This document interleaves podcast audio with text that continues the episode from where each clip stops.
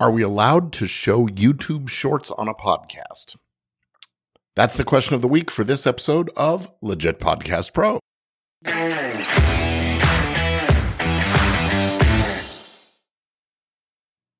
Welcome back to Legit Podcast Pro, the show that takes you behind the scenes of podcasting to explore the legal, ethical, and business aspects that shape this ever growing industry. I'm your host, Gordon Firemark, the podcast lawyer, and today I am addressing a question that came in through YouTube. It's pretty specific in its way, but the rule and the answer apply across a much broader set of contexts. So, okay, this viewer wrote in to me to say, first off, thank you for making this channel. I have a quick question. Are we allowed to show YouTube shorts on a podcast? And this is really the same as asking if you can use a song or a long form video or a TV episode or a poem or really any kind of copyrighted work in your podcast. The fact that it's a YouTube short, well, that doesn't really change much. It's a copyrighted work. So if you use it without permission from the copyright owner or a valid legal excuse, well, that's going to be copyright infringement. But I know that lots of folks on various platforms, shorts, TikTok, Instagram, Facebook, are doing this kind of thing quite a lot.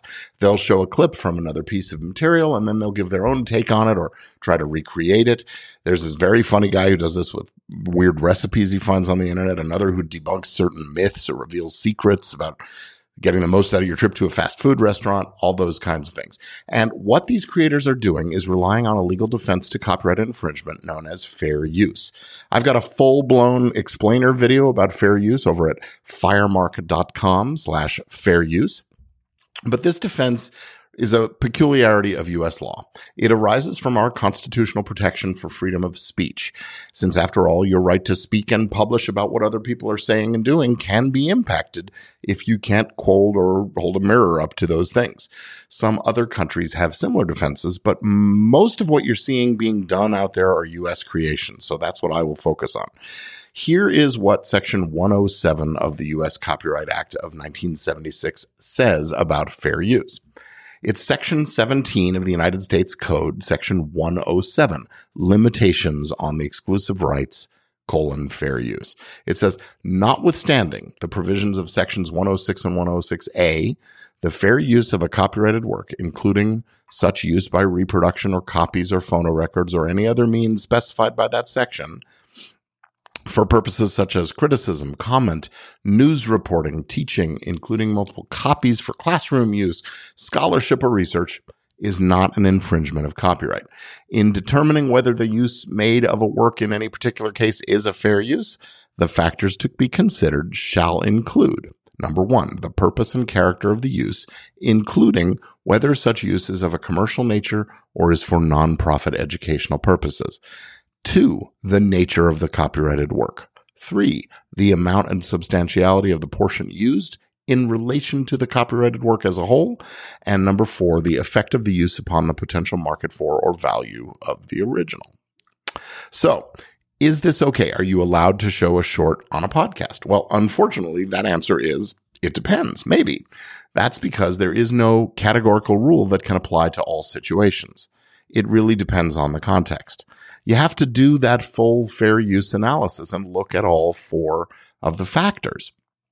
What's the purpose and character of the use? Is it somehow transformational? Does it serve a different purpose than the original? What's the nature of the original? How much in terms of percentage or proportion of the original are you going to show? What impact is there going to be on the market for or value of the original? In other words, is your use going to draw revenue or attention away from the short or not? So, for example, if you were just doing a top five shorts of the week, you'd basically be creating a substitute viewing experience, and that would probably not be fair use. But if you're doing critique or commentary about the short itself, like analyzing the production quality or the message or the person or something, then maybe it would be fair use. Unfortunately, there are no rules of thumb. So you could still get a takedown or even a copyright strike. And every case has to be analyzed on its own terms. So I'm going to run down those four factors one more time because I want you to notice something. So 107 says it's not a fair use when used for um, uh, purposes such as criticism, comment, news reporting, teaching, including multiple copies for classroom use, scholarship, research, not an infringement and that you view these factors. One, the purpose and character of the use. Number two, the nature of the copyrighted work. Number three, the amount and substantiality of the portion used in relation to the work as a whole. And number four, the effect of the use on the market for or value of the copyrighted work. So what I want you to notice is what wasn't in there. The whether the defendant is making money from it. I'm not making money from it is not a relevant point. The fourth factor is about whether your use is taking money or potential money away from the copyright owners. Or I'm not, I'm only using a tiny bit or four bars or 15 seconds or whatever. That is not the way it works either. That amount and substantiality factor, it looks at quantity and quality. So if you take the essence of the original, well, that factor weighs pretty strongly against fair use. So back to our question about using shorts. Because they're so short, the likelihood is you'll be taking a fairly large and substantial portion of the original. So that first factor is the one that's going to be really important. Your use had better transform the original in some important and meaningful way if you're going to successfully rely on fair use. But there's one more point I want to make. Fair use is a defense to claims of infringement. It's not an automatic thing that applies just because you say or believe it should. Parties in copyright infringement suits spend hundreds of thousands of dollars litigating questions of fair use. So for most of us creators, this, it's just really not feasible to rely on this unless you're absolutely sure it's going to apply. And also know that you probably will get a takedown from time to time, even if you think it is fair use. And then you'll have to respond or risk that copyright strike on your YouTube channel or on your podcast or whatever. Now, I personally wouldn't build a business or an entire channel on this, but for a single episode occasionally where there's a legitimate purpose of education and criticism and commentary, well, yeah, do the analysis. And if you think it applies, go ahead, give it a shot. Or reach out to an experienced entertainment lawyer like me to get a formal opinion and custom tailored advice about your specific situation if you're willing to spend a little money. That is always going to be your best bet.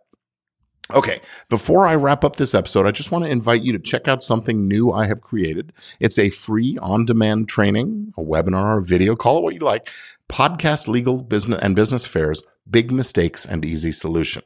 This 45 minute session will give you some important insights and practical strategies to overcome the most common legal and business challenges that podcasters face. Whether you're a seasoned podcaster or just starting out, this training is designed to empower you with the knowledge you need to succeed in growing and making more money from your YouTube channel or your podcast. You will discover common legal pitfalls and how to navigate them.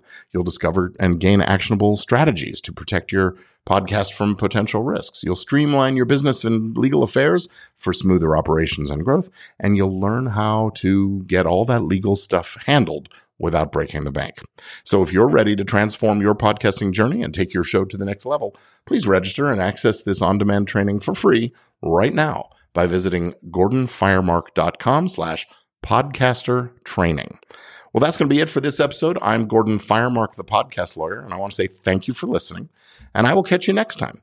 And meanwhile, keep on creating great